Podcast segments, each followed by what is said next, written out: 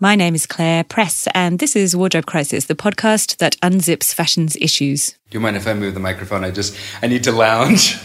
Devotion, darling. J'adore. My friends all feel that I'm afraid of you. I tell them all that they are wrong because I love you. I think as humans, we are major forces to be also reckoned with. And I think creativity always flourishes when there is any type of crisis. That's been the absolute pleasure is watching talented people who have skills far and beyond mine come together and work collectively. Einstein always said, nature has all the answers. Just look to nature, it has all the answers. just because I happened to be able to source them easiest, I guess. I was buying original wool jackets from the 1950s. I was buying them at Portobello Market. And a one man's rubbish is another man's gold. For me, it was about age, it was about the attitude of people, and it's about how they're wearing the clothes, why they're wearing the clothes, and capturing a bit of their wisdom and empowering people to look at aging differently. Join me every week as we talk ethics, sustainability, and the business and madness of fashion. From who made your clothes to how they impact on the environment to the politics of personal style. We are so hot right now.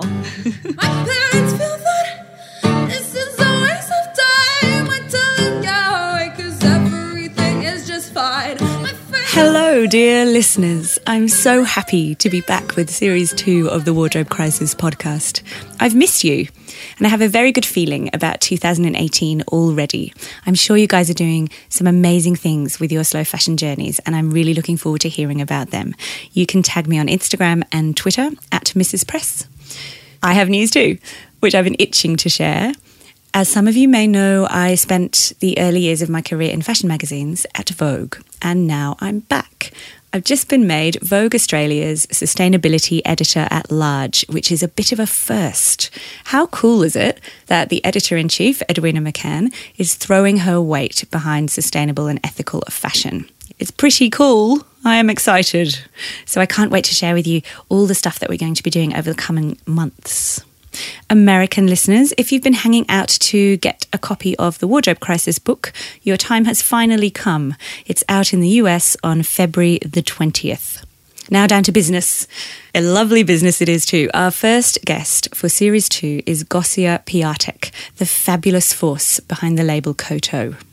Gosia is a delight, and this is a beautiful conversation in which we start off talking about minimalism and how she's going as a dedicated minimalist living with a man who is the opposite. We talk about her life and the pressures of running a business between London, where she now lives, and New Zealand, where Koto is based. She shares about her early life as a refugee from Poland and what it was like for her family to arrive in New Zealand knowing no one, and how Gosia grew up as a greenie. The story of how she began her label is fascinating and very unusual, and I'll let her explain exactly how she began. You'll hear how she built the label according to her values, her interest in art, architecture, craftsmanship, landscape, and travel. And we delve into how she manufactures. Her thing is transparency. And Gosia is one of the only people I know who can make supply chains sound sexy.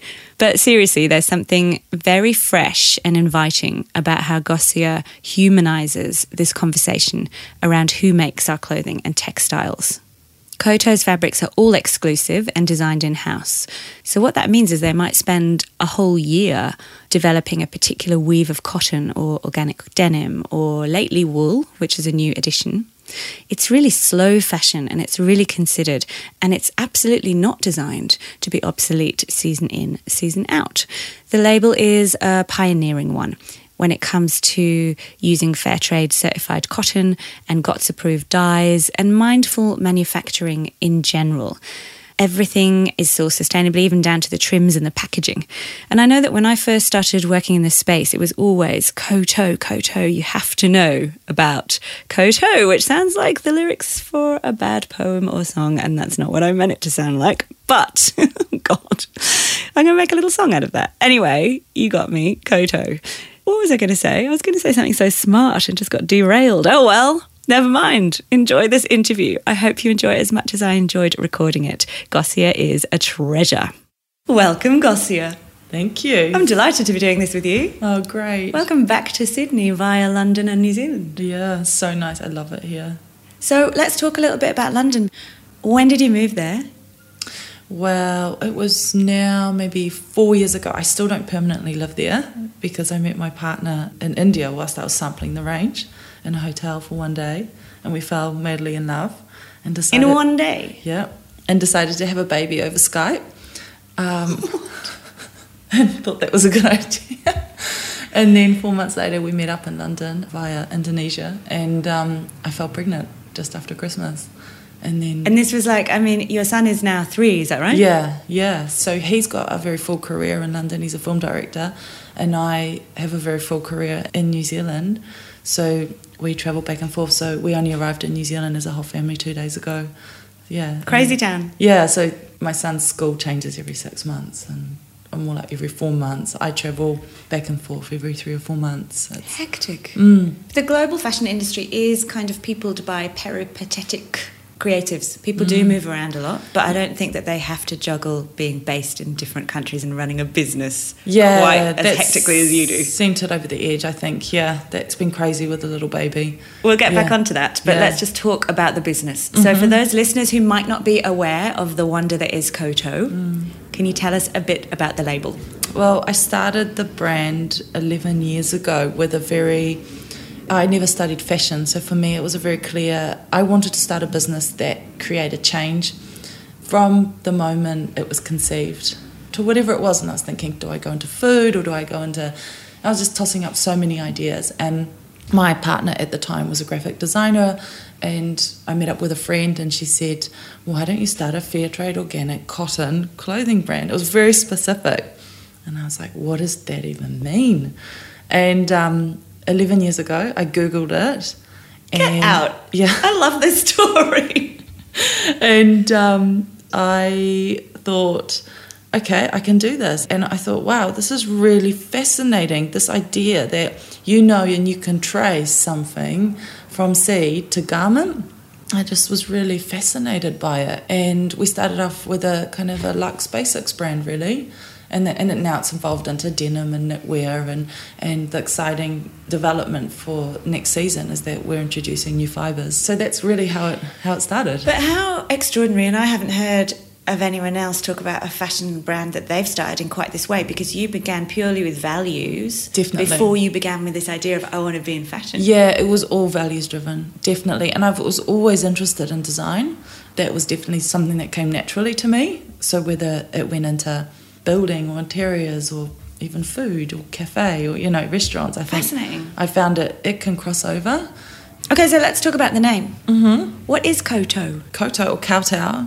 I say Koto, but most people would pronounce it kowtow. In front of the emperor in China, um, they would go on their hands and knees and bow with their forehead touching the ground as a sign of respect. And um, when I saw the word, I thought, oh, this is it's great. Like it's got an kind of a even though it's Chinese, it's got this kind of Asian flavor, and I've always loved this kind of Japanese minimalism idea. And KotoClothing.com was available. Very important. It's so practical. so practical. But also there's a everything has of- pockets. So, Love. But there is a poetic element to it too because you're talking mm. about respecting supply chains, respecting mm. Fibers, respecting people. Mm, yes, of course, yeah. So it was just, and it was a, a word that not everybody knew in our language. It was a, a word that's almost been expired. You know, you'd read it maybe in a novel, or, and you know, to this day, eleven years on, I can't imagine it being any other name. That's quite nice because I didn't name it after myself. So it's nice, and we haven't even changed the logo actually, the font. I just really like it. It was Yeah. meant to be. And we change everything, you know, how it is in fashion. Like you change everything every six months. So it's amazing that this has got longevity. You mentioned your love for Japanese minimalism. Mm. When I think of Koto, I think minimalist, beautiful, restrained, a muted palette, mm. which I love from a distance because I'm, as you know, hectic, covered in silver glitter woman. I actually have a beautiful shirt dress that's Koto, but I would wear it with lots of extra bedazzles. Yeah, yeah. This is a question that often foxes me in the sustainability space because minimalism is the kind of code that everyone loves within this mm. space. There's not a lot of sustainability advocates who are aesthetic maximalists. Oh, it's so interesting, isn't it? I mean, we personally, I, I'm a minimalist. I don't have much in my wardrobe. I have a very small home. I don't have much on my walls. I don't miss it. And when I met my partner in London, he's a maximalist. Like, it's insane. I mean, I said to my friend one morning, I said, I'm really bored. And she said, Don't worry, there's probably a whole bunch of Guardian supplements sitting on the floorboards that you can just read all day and get old recipes out of. and I looked around and there was just like, they were like snaking around the skirting boards. This is my life. Yeah. So your partner Thomas is a film director mm. and obviously a collector of God, just an insane All things. It, all things, like everything, you know, shells and jars. I mean, it gets bizarre. You know, little boxes with safety pins and a and a dime in them. Yeah. So, open drawers find collection of coins from mm. somewhere you're never going back to. oh, of course, yeah. There's bags of them. So we, I've actually decluttered his whole house. And um, color coded his books, which he thinks is ridiculous because he can't find anything, which is true. What about those people who turn the book spine inside so that you only see the minimalist outer? Oh, I haven't even seen that. I've seen it in like World of Interiors. Oh wow! So That's you never want to know what's in there because next- it's all about the aesthetics. That's brilliant. Just know. That's brilliant. But so, what's the beauty of minimalism to you? Well, for me, it's headspace. So for me, I feel happy. It affects my mood. So when I'm in a place where there isn't too much to look at, which is the opposite of how you or Thomas might feel, is I feel completely at calm and ease, and I feel like stress is lifting off my shoulders. And that's probably why I'm not designed for really crazy urban city environments. But I love Sydney because you can have both, you know.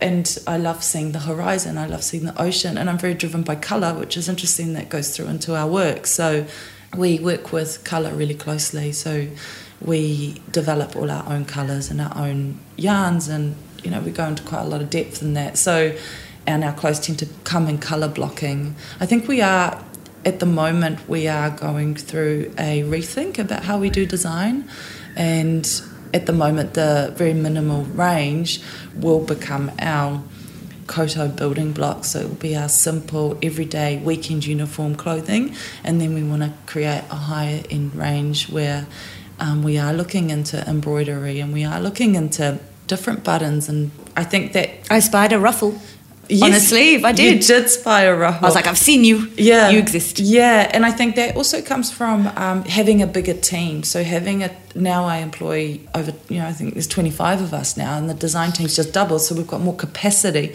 to create more time into each garment But I don't want to imply that we're talking about in any way starkness or anything jarringly overly monastic or simple because that isn't what koto is it's actually about the beauty of restraint but without this it's soft it's not like you look at it and go i can't live in that world if you're not a purist Yeah, I mean, I think we're very arts driven in the way we approach design. So, and we're always driven by the same. You know, we look at Tadao Ando for architecture, or we go, I've just been to Palm Springs, so we look at mid century homes and the restraint that's there, but there's still shape. Of, the shape, and there's still the kind of, there's design in it, you know, and that's how we look at a, at a sleeve. So everything has this kind of deliberate aspect to it. We don't just go, oh, put a pocket on it. We talk about that pocket for days. You know, let's make it, are we going to have it bigger or smaller? And I think it should go down a centimetre. Let's create the hem a little bit more oversized to create drama to match the shape of the shirt. You know, it's,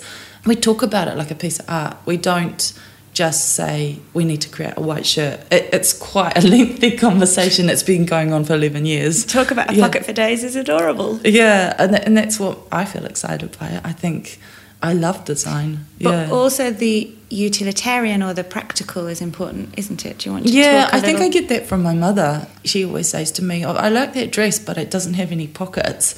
And I just feel like I'm failing her if I don't put pockets in it. yeah, I'm, I'm Polish ex- practicality Totally. I'm like so practical. I mean, I think it kills my partner because he's such a dreamer. You know, we're very different. You can't yeah. have two people the same in a relationship that works, mm. I don't think. Yeah. You can have people who look just like their dogs, and that seems to work. I always see that on the street. Yeah. don't you always people who are like the bulldog man, the bulldog dog? Yeah, yeah. But I reckon in a partnership, it's easier to deal with when people are very different because they balance each other out. Yeah, we're very different. I mean, Do you like how I brought up that to dogs in the street? but it's true. You mentioned your mama would say to you, but where are the pockets? Where's the practicality? Mm. Do you want to rewind a little bit and tell Mm-hmm. us a bit about how you began, Mm-hmm. how you Gosia began? So you were born in Poland. Yeah, so we were You moved when you were seven. Yeah, as refugees in 1985 to Italy, um, we escaped Poland, so you weren't allowed to leave. Back Communism. Then. It was before co- '89. that's right. Yeah, so it was a closed border country, and Chernobyl exploded, and that was in Russia. But mum, mum had enough. There wasn't food on the shelves in the supermarket. You got a little ticket. There was queues to line up to the people that gave you the food. It was very limited, and um, mum's quite adventurous, and she pretended that she was in a car racing club, and um, so the government would issue her with a passport, and we had we had a temporary departure card out of Poland, and so we we drove and pretended we were going on holiday to this car rally. She I don't know where this even came from. Dad had a passport because he was a sailor, and us kids had them. So when we got to Italy, we we went into a, a refugee camp for two years, which it was amazing. We had our own house on the beach. We ate pizza and pasta, and the Italian community just welcomed us with open arms. It makes me cry to hear a positive refugee story when you think of the context of now a million people on the move and being turned away at every gate. Uh, I think it, it just there wasn't that flood. I mean, it really was such a different time. Whereas now people just don't know what to do. They feel overwhelmed by the masses. Yeah, I feel overwhelmed in Europe, and um, So then, from Italy, where, what happened? Did you stay The- there a while? two years waiting for either Canada, New Zealand, or Australia were accepting refugees. And finally, New Zealand accepted us, and we flew to Wellington. So, um, How old were you when you got there? I was seven, and that's then it wasn't such a positive story actually for my parents. It was quite stressful. Um, New Zealand, I think, in 1987 didn't have the infrastructure to know what to do with us. But mum, How was your language? We didn't have English. My brother had English because he had private tuition, so he was the one that would. He's eight years older, so he was a teenager.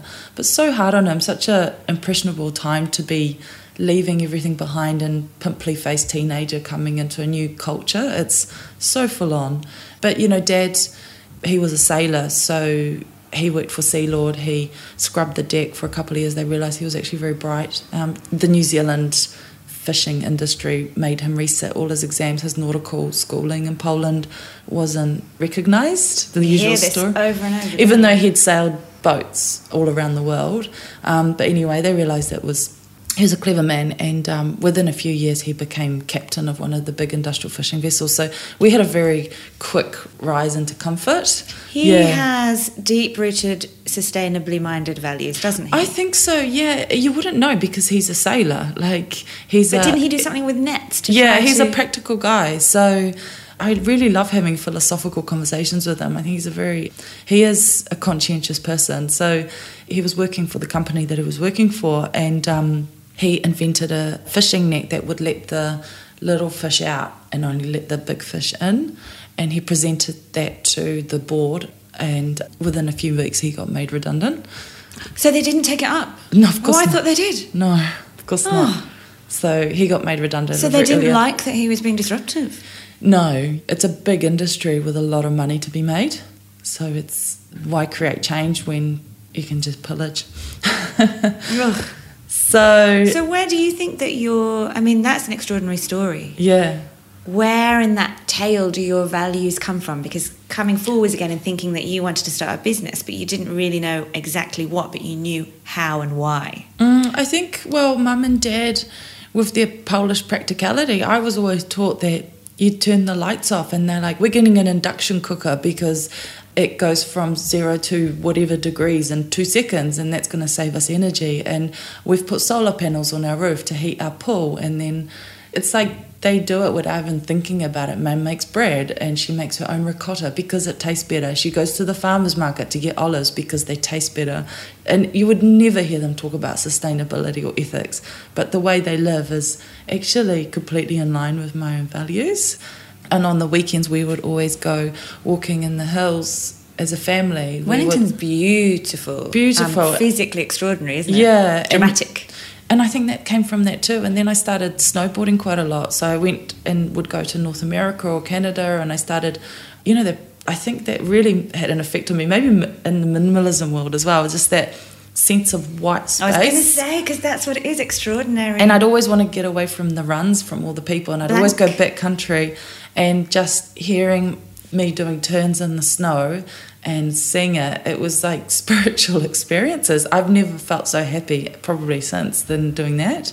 That was to me the, you know, I felt like I was like, yeah, I'm doing well in life. This is that's glorious, actually, isn't Yeah. it? That's also poetic. That mm. idea of the swish swish and the feeling, mm. and just the sparkling, yeah, it's amazing. nothing interrupting it. nothing and everything all your worries just dissipating you know it just that's i guess people get that through eating well or exercise or maybe their career their job if they are in the perfect career for them but you know that feeling is pretty amazing yeah The sort of sharp point, or the art of getting to that point. You can get it through meditation. I hear. yeah I didn't. Yeah, I just no. downloaded Headspace. Have you got that app? yeah i did Someone that- i did me one this is the way. It's- I did Oh my god, stop! Because I did one, and now I get an email every day going, "Have you forgotten to do it again?" And i thought god this is amazing. I i, did, only 'cause to do this for two minutes. I feel great. And, And, then i I, didn't thought that went by fast, and then never did it again. that's terrible. Yeah that's i yeah it's exactly what i did. Yeah. Okay, so I want to read out a quote from you, Gosia, mm-hmm. which pins down exactly how you view sustainability in fashion. And it is To me, sustainability is being mindful. First and foremost, it's about making and growing something in an ethical and sustainable manner, or recycling and reusing if not. And the second part is I also want to make sure that everyone in the production chain is being rewarded fairly for what they do without being exploited. Mm-hmm. And that's off the Koto website. Mm-hmm. Talk to me a little bit about that. I mean, they're big things, but first of all, this idea of being mindful. Well, I mean, for us in the in the workplace, it goes beyond the clothing. So we are just about to um, open our flagship store, which is exciting. And we're Where? in Wellington, and we've put our workroom above it, and we've engaged with architects that have inspired and creatively want to work with sustainability. And we're working with Rufus Knight, who's done all the lonely stores, but he's picked our project on because he's also excited about the challenge of this. And it's great. It's like being mindful is easy when you just eliminate everything else. So she comes to us with only four options rather than a hundred because we just don't even want to know about the others. oh my. God, the beauty of less choice. Because actually, too much choice is one of the biggest problems in modern life. It's amazing. So you go, you can use the New Zealand eucalyptus for the slats, and we can use Osmo oil because of these certifications. And if we want to darken up the grain of the wood, I've got this stain. Oh, well, that's easy. So do you want to go light or dark? I love it. I'm like, great, yeah, perfect. And we know the guy, John, who milled the wood, who cut the tree down. I'm like, this is amazing. She's like, I speak to John every day. And then the countertop, we've got a huge counter. It's three metres long. It's a big space, the shop, 200 square metres. And we've engaged, we've been doing collaborations with a ceramic artist, Gidon Bing in Auckland. And he's designed all the tiles for the countertop, which we're going to grout in. So, and then the sides of the counter are also a sustainable material. The carpets that we're getting are from Cavalier Bremworth, which is, you know, quite an old school New Zealand company, but they make beautiful wall carpets. But they've just created a line of carpets that's made from um, recycled nylon, so plastic bottles. Just amazing. It feels like wool. It's insane, the technology they've developed. And the sofas are made by Simon James in New Zealand, and it's another amazing gorgeous interior designer and you know furniture designer in New Zealand and Auckland that we've paired up with, and it's just not that hard. And we've got these um, beautiful paper lanterns coming in. And it's those round balls that you get with the wood that goes through them. You know, you could probably get them IKEA for five bucks.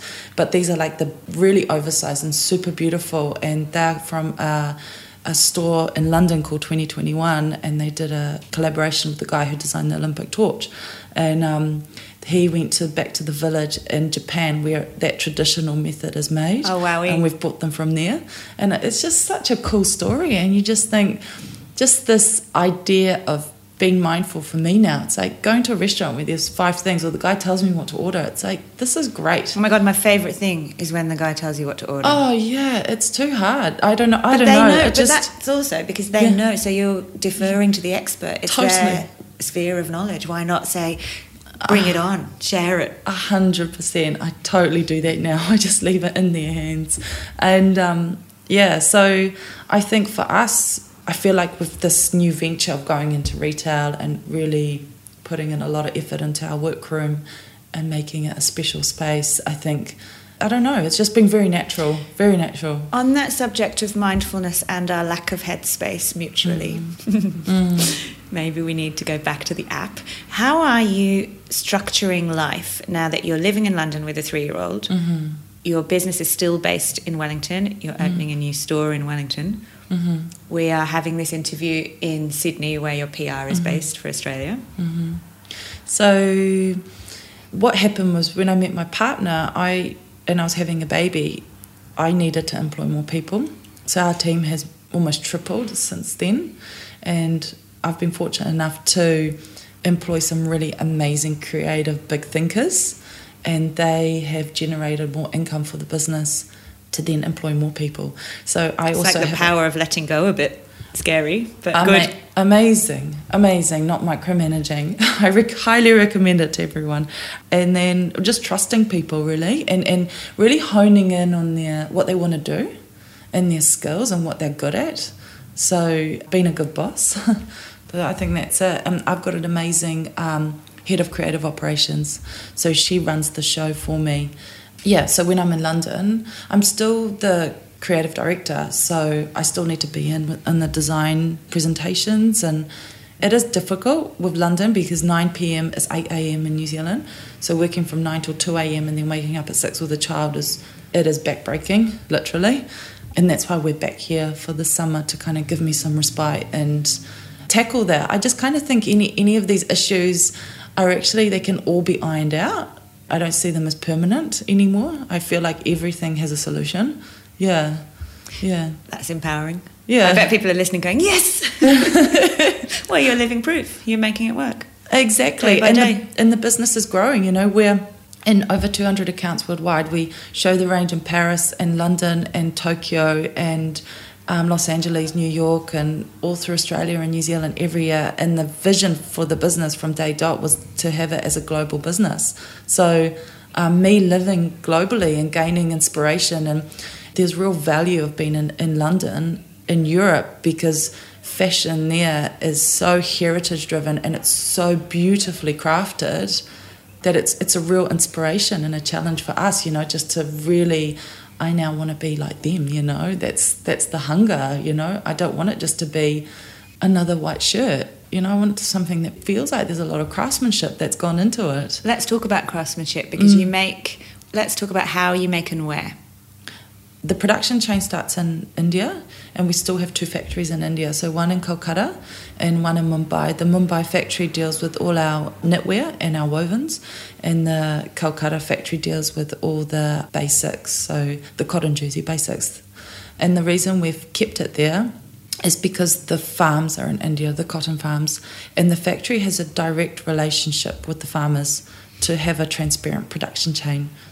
So you talk about seed to garment. What is seed to garment for Koto?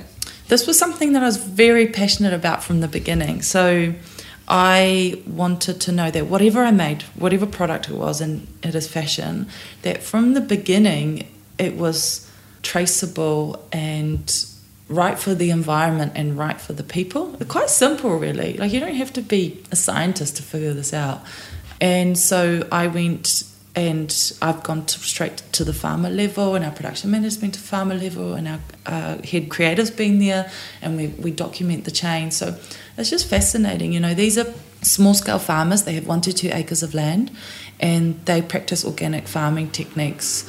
So one of the practices they do is they grow two rows of um, cotton and one row of lentils. One to two acres Oh, small. lentils. I knew put- about to put um, nitrogen crops. Right. back in the soil. So one to two acres is very small. It's about you know a few garages worth. It's not much land, and you're sitting there in someone's home. They've got cotton buds piled up in the back of their house. It's like a mud house. And they're telling you about what fair trade means to them. And they're showing me their bank balances and their bank books. And they're saying, we received our premium and we spent it on this. And we, we did this for the community. And, you know, it just, the nice thing about the fair trade model is that they have a network of people around them. So they can creatively come up with solutions and they are empowered to do that themselves. They're not bought into a company.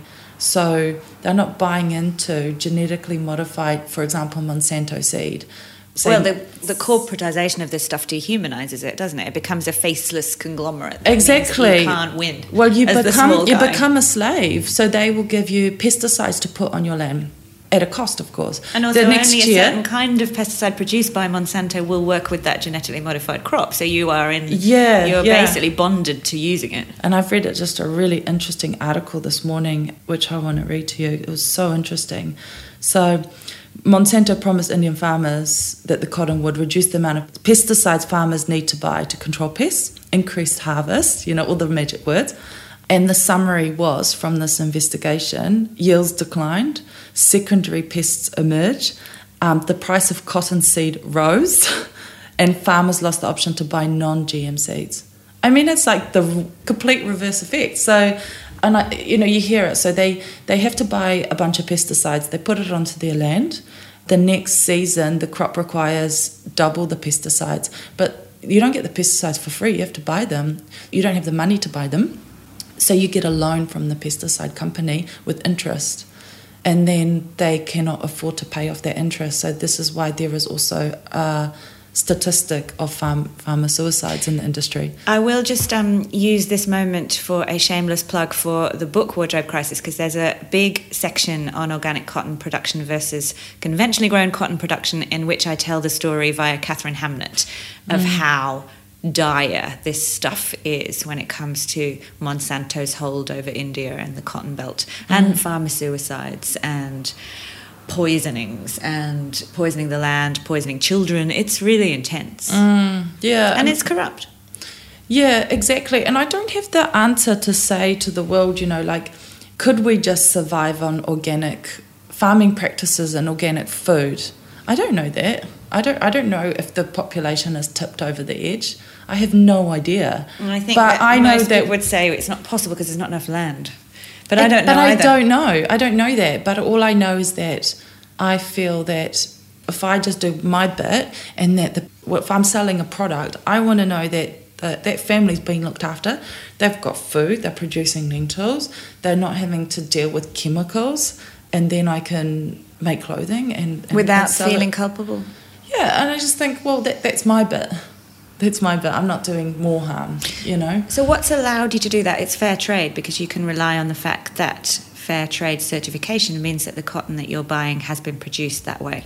It's a real big network of non-profit organisations. So the Fair Trade Labelling Organisation comes into it, GOTS, which is the Global Organic Textile Standard. There are so many more. When I went there, I realised how complicated it was and how many people were involved in helping these farmers. I mean, I was listing in my in my diary like these are the main groups that we list, but I felt like there was just so many passionate people and I was a bit blown away because I just thought that India was just corrupt. That I thought everyone's just out to make a buck. And I said to them, "Why are you growing organic cotton? I don't. Why are you doing this? You know?"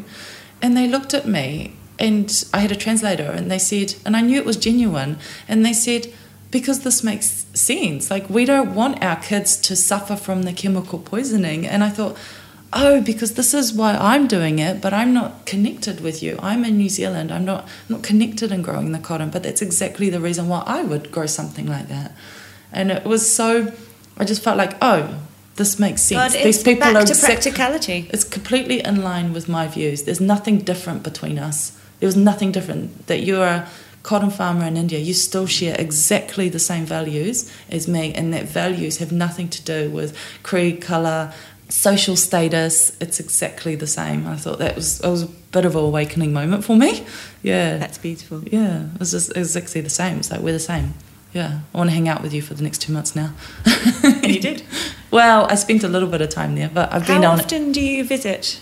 Well, since I've had Laker, not often, but before Laker, I was visiting every six months, and now we have a production manager that visits every six months, and we also have a um, a contractor who is British, but her husband is Indian, so she travels for us there quite frequently. Yeah, every month. Just to check up on production and all that manual, boring stuff that's the same for everyone in the industry. You know, is the stitch the right length? And But how important is it to keep that connection regular that you are, or people from the business are, Kowtowites are on the ground making those connections, keeping them strong? huge, huge. Th- yeah, really big. And I think it goes down not just on the factory level. It comes to me being here in Sydney and me visiting uh, retailers around the world. And we've just realised this: how as a global brand, we've just got to all travel a lot more. And phone and email and Skype are just not the way I feel like they're not the be all and end all of communication, which I thought it was. And um, I think it's to me, it's about face to face now. And I guess I've been inspired by my friends in London who have really great jobs and they just get on a plane and go to Milan for the day for a meeting because that's what Well, you, you do. can do it from London. It's really hard from but they don't pick up the phone. Yeah. They go there and Yeah. it's still a mission. You Yeah. still got to go to Heathrow and you still got to get through customs, but they do it. And I just thought, yeah, we need to do more But I always worry about the eco footprint of flying too much, especially from Australia, but I still do it. Yeah, I know we're looking at offsetting our carbon at the moment. So there's some amazing initiatives in New Zealand to do that with. Can we talk about New Zealand? Because I feel Mm. like New Zealand is ruling the world, not not in a strange colonial way, but in a way of setting an example that we need to follow. Jacinda Ardern made me happy. So happy. She's my age. She's 37. So Jacinda Ardern's just been at the time of this Mm. conversation, perhaps I don't know, a few weeks ago, Mm-hmm. made New Zealand's prime minister. Mm-hmm. She is 37. She is rad. She looks rad. She's cool. She has said that she wants New Zealand to lead on climate change. Mm, she, what does she say? She seems so personable. I watch her speak and I She think said you finally can be someone hard. with sense. You can be hard with compassion. I think you know. Don't quote me on that, but it was like that gist, and I thought, yes, like you, you can be both. You know, you can be convincing and you can be powerful, but you can do it with compassion. You know, I thought you're cool. I like you. It's cool to have a woman yeah, in power. and she's a DJ. Is she? Shut up. Yeah. Do you want to see her DJing? Yes. Stop it now. She's like the coolest woman on the planet too. She's number 11 in the world's coolest women. She's a DJ. This is another one of those moments on this podcast when I wish that we were videoing it so that you could see what I'm seeing, which is that Gosia has just shown me a photograph of Jacinda Ardern DJing in St. Jerome's Laneway Festival, punching the air on the decks.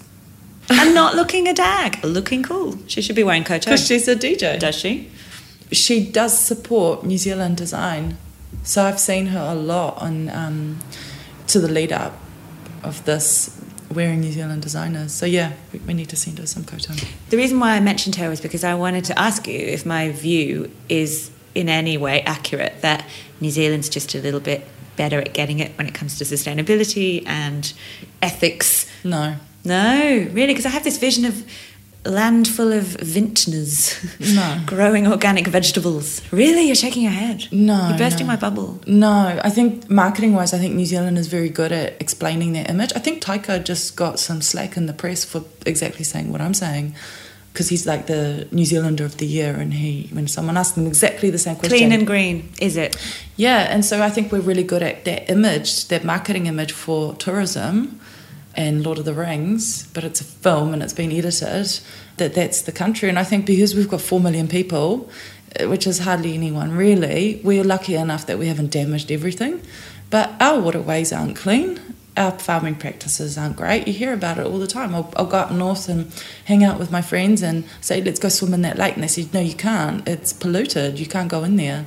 But it looks perfect. They're like, no, you, you can't go swimming in there. Oh, we talked about So- this in, with Vincent Stanley in an episode last season where he talked about the hidden damage that's done to the environment. And he said in the 70s, when there was less regulation and the air was visibly toxic, as it is in places now like Beijing, it was harder to escape the fact that we're ruining our natural environment. But now a lot of this stuff is hidden. You can look at the perfect, pristine coastline in Sydney and go, everything looks fine. Exactly. And not even know that Chevron plans to drill the Bight. Exactly. So it's like I am being a complete pessimist. I don't want to like detract everyone from coming to New Zealand because it's insanely beautiful, and I'm about to take my partner on a South Island trip to show him how insanely it is for me the epitome of, of natural beauty. There's nowhere else I've ever been that's as beautiful, for sure. But I think we're not a progressive society. I don't feel it. I don't feel it with the city council regulations. It just all feels a little bit dated and not yeah, not progressive. I don't know. That's just my general kind of gut feeling from it. Just just being up, just opening the store and kind of the the hoops and things that we've had to jump and some of the ideas that we had, which I think are just so rad, and they haven't they don't want to do it because of council regulations or. You know, and that kind of goes into, I guess, the beauty of architecture and where the landscape's going in terms of visual man-made beauty. I don't think we're very progressive with that, but you never know. Like with Jacinda Ardern, I, I think we've had a. I'm not too familiar with New Zealand politics, but maybe we've had a, a government that hasn't focused in on environmental issues. What role do you think fashion has to play in trying to drum up more of a care factor towards protecting the environment? Because I always think, often people think, oh, well, fashion, nothing. It's clothes, isn't it? It's what you look like. It doesn't really have a part to play. But as a giant part of the global pollution problem, as a giant global business, it does have a part to play. And I think that designers like you do a lot to help swing conversation towards Yeah. this is this stuff's cool, to care is cool. Yeah, and I went to the um, Copenhagen Fashion Summit. Have you been? No. You need to. I'm desperate to go. I think you would really like it, and um, they have some really great speakers. I was a little bit cynical when I went there, and I came out feeling pretty positive.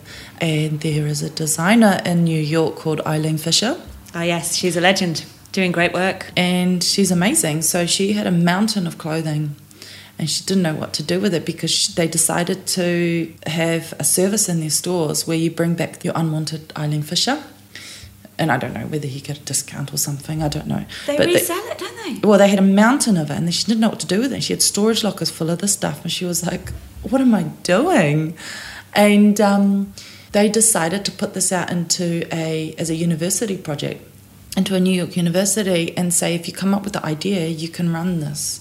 And a girl in her early twenties came up with this recycling, upcycling idea, but in a really modern way. So they've started up a factory in New York where they recut the clothing and remake it and there's a they've rebranded it as a different sub brand of Eileen Fisher and they resell it in the stores. So it was just such a clever way of Isn't it? of creating but they created a brand out of it. So it wasn't just a token rack in the shop that looked vintage. I think they re you know, they recreated the shapes that were modern for, for the time. And also Um, not having to say the only solution is to recycle fibres, whether mechanically or chemically, and start from mm. scratch. Saying, mm. actually, no, we can do mm. something more innovative that has fewer steps, so lesser impacts. Yeah, that was fantastic. I really, really enjoyed listening to that. Yeah, and I think for us, it's a we're having this conversation at the moment. Like, do we introduce man-made fibers? Because what happens to them? And I know you can now create nylon out of, say, fishing nets in the ocean or plastic bottles. I met another guy at the Fashion Summit who can create swimwear fabric. And I thought, wow, this is great. But then it's like, well, what, what happens to that? I want to give it a go because I think swimwear you can't create out of cotton. Um, but then it's like, we need to think about this 360 life cycle, which is what the whole Fashion Summit was about this idea of circular design. So, what happens to it at the end?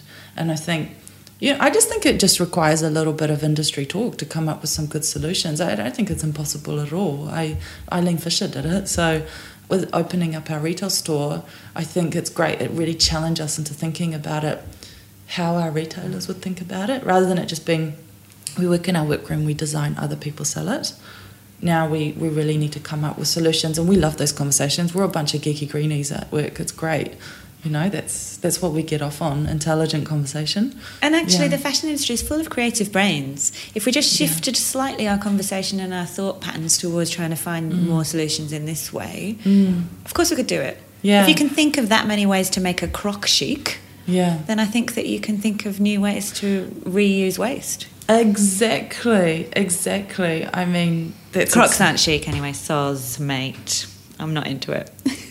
Making Yeah. the crocs embellished. I say no. Yeah, yeah, bedazzling the croc. Mind, do I like a bedazzle? So maybe Yeah. I'll be into it. You're just pulling the face of the minimalist. What is that? The bed- I just don't understand crocs. Maybe for my son. Okay, I just want to finish up by asking you a little bit about how much you've seen this landscape change since you started 11 years ago when what you wanted to do was create this value based brand. Back then, not many people were working in that way, right? No, not at all. And um, I used to say to people, um, I've had to change the language a bit. So rather than as things have shifted, yeah, I've had to change the language a bit since the landscape has has changed as well. So just choosing my words right. So before I would talk to people with so much passion about the Fair Trade Labelling Organisation and our workplace practices and, and how we go into so much detail about everything. And, and you could see people's eyes glazing over and they'd call it free trade instead of fair trade. And, and I thought okay I really need to adapt. This is 11 years ago and people were just kind of sort of buying apples at the little funny farmers market stall you know there wasn't even an organic shop. And and I just would then th- think okay well I'm going to sell it as, as clothing that I'm passionate about because I'm passionate about that just as much and now it's great because now I can do both I still have to read people when I talk about the clothes but now I can talk about people are now educated to understand what it means, what words like ethical means, what sustainable means. But I, I need to go into a lot more depth for people because our buttons are made in Italy from recycled hemp. Our denim is made in Germany, so we, we don't work with countries that don't have workplace standards in place or a fair trade chain like India. Germany is part of the EU, so we're happy to work with them. Italy is also part of the EU. They have minimum wage. So we get tax for our denim, they're nickel free, they're also made in Germany. Our paper for our swing it's everything. everything, like everything. So, and I love that. I love that, and I, the team just loves it. So, So, sorry, tell me about your, your swing tags and your packaging. uh, so the swing tags are FSC approved paper, and it's also, as I was going to say before, it's, it's not getting stuck. We have to individually package every single garment to protect it. You have to do it. It kills me, and you just have to do it. And um, so we used to do recycle bags, and now we're doing cornstarch bags. Oh, great. No, but now we're thinking going back into recycled plastic bags because the cornstarch bags, we don't actually have a way of recycling them in New Zealand. Whereas we've got an initiative with the Sustainability Network in Wellington where we could get the recycled plastic, then re recycle it again, and they're making plastic furniture out of it. So it's just about really not being embarrassed to go, actually, this isn't working and what is the best for the environment that we're in right now? And nothing is perfect but having that cutting edge conversation which i sometimes feel like oh no people expect us just to be like the be and end all of all answers and i just hope that it decomposes. Oh i don't know. And now it's like no actually that's not working we don't know what's happening with those bags it's that life cycle again and there's these amazing people in Wellington that are doing this, so let's do that. You know, It's constantly evolving. and constantly evolving. So what- constantly evolving. What would you say then, to finish up, would be the biggest challenges that you face when it comes to this stuff as a business? Because as you grow, does it get easier or harder? I think it's What- getting easier because there are more people giving us more options now, which is great. And maybe we have a bigger team, we're able to really look out and spend a lot of time on research to get what we need. I met someone in, um, at the Copenhagen Fashion Summit that's making fabric that feels like cotton poplin, but it's made from orange peel. Oh yeah, I've heard about this. Amazing. Ferragamo Pineapple used leather. it.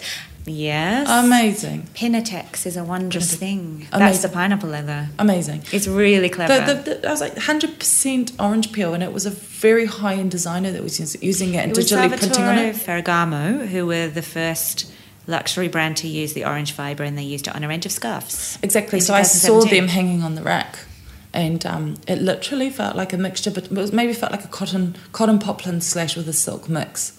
It just felt like it didn't feel like an orange peel.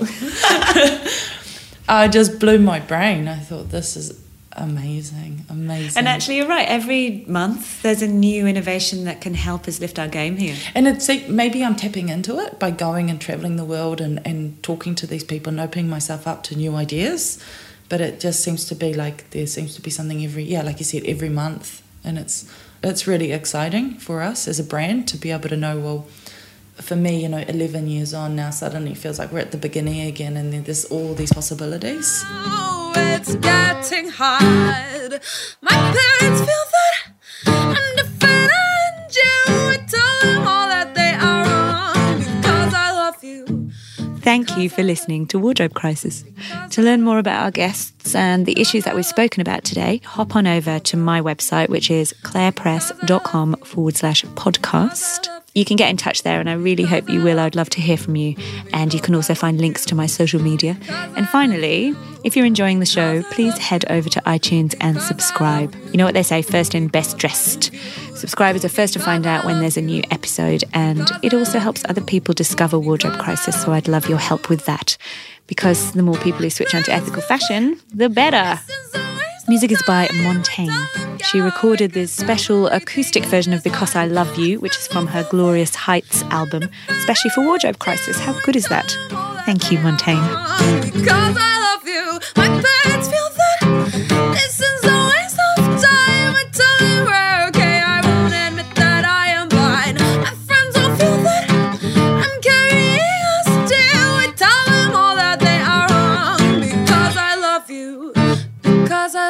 You. Because I love you. Because I love you. Because I love